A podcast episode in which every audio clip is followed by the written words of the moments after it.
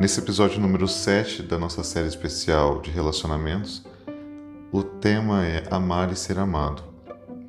Falamos de amor como se ele fosse a única coisa e indiferenciada, mas na verdade essa ideia inclui duas modalidades bem diferentes: amar e ser amado. Parte de, desse significado é ter relacionamentos melhores e que devemos de alguma forma estar mais dispostos e nos dedicar ao primeiro, né, que é amar, e ter um pouco mais de consciência é, da nossa perigosa e antinatural fixação pelo ser amado. Então, você, todo mundo quer amar, na é verdade, você quer amar, mas você quer muito mais, você cobra muito mais do ser amado. Você espera muito mais que você seja amado, que a pessoa faça por você mais do que você faz por ela. Você quer receber, o dar, é, o dar ninguém quer, né? Você quer usufruir dos benefícios e recursos do ser amado. E você quer se colocar, você se coloca nessa postura. Mas você está disposto a amar, você dedica a essa pessoa é, o seu tempo, dedicação e, e amor é, é, o seu amor, é, se falando de um amor conjugal, né, de um, um amor a dois, é dedicado 100% a essa pessoa? Ou você guarda como um amor próprio, você transfere aquele amor que seria para a pessoa, você transfere para você e dá ali o dízimo, dá a miséria para a pessoa. Como que é essa relação? Do amar e ser amado é equilibrado ou para você está desequilibrado? Porque tudo começou lá atrás. Nós, sabe, nós temos naturalmente é, o condicionamento de ser amados, né? Porque era assim quando a gente era bebê. É, as pessoas cuidavam de nós. E nos primeiros anos pós-infância, não dava para fazer nada além de receber amor. Então você sempre tinha alguém que te consolava, te brincava com você, perguntava sempre se estava tudo bem, o que você estava sentindo e tentava ao máximo aliviar e tirar aí as preocupações da sua vida. E quanto a nós, tínhamos que fazer muito pouco em troca.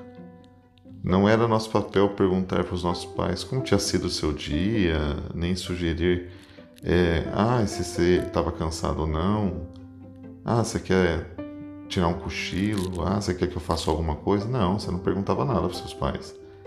Tanto faz, você estava acostumado e era cômodo assim ser amado, né? E essa maneira de se relacionar com alguém tendo como esse esse guia, né? Você aprendeu a apenas ser amado. Como que é amar? Então, assim, você tem que aprender a amar. O amar, o amor, é algo adquirido, é algo que você aprende.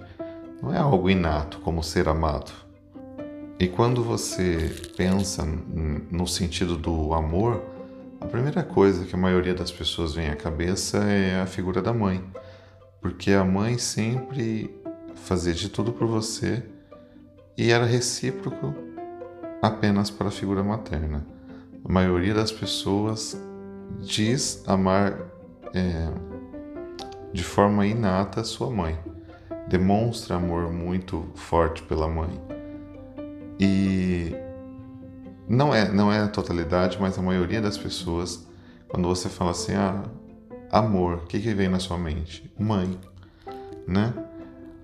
E essa figura, é, dentro de um relacionamento, acaba que não, não sendo igual. Você está então acostumado a, a, ser amado, você coloca como é, sinônimo de mãe a palavra amor, e quando você transfere isso para um relacionamento, você não ama a pessoa que você está do lado exatamente como você ama sua mãe.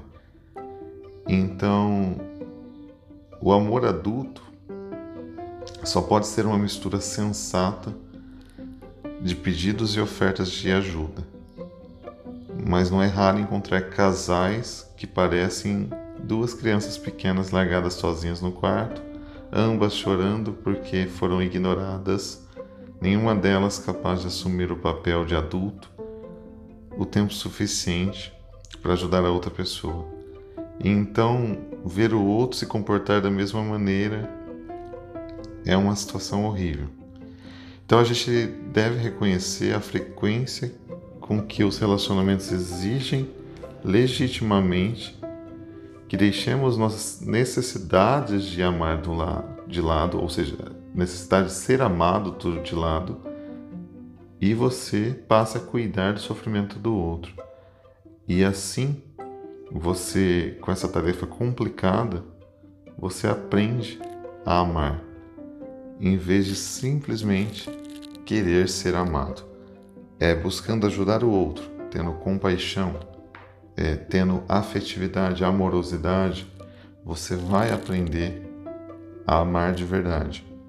Então você acaba por desconstruir aquele único sentido e sinônimo da palavra amor, que era que é, na verdade, transferido para a figura materna da sua da sua vida, e você desconstrói esse sentido quando você vai colocar o amor dentro de um relacionamento.